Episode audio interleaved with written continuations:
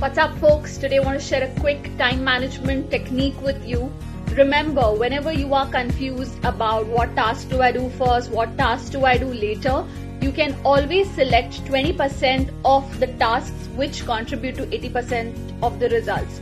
So, in short, I'm telling you to follow an 80 20 rule which states that identify those top 20 tasks which can actually help you get 80% of the results.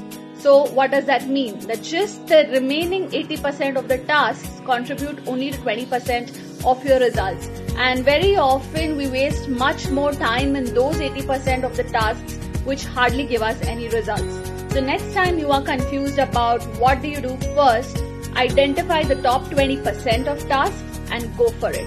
Alright, so that's my smart time management technique for you. Hope you loved it. See you soon. Bye bye.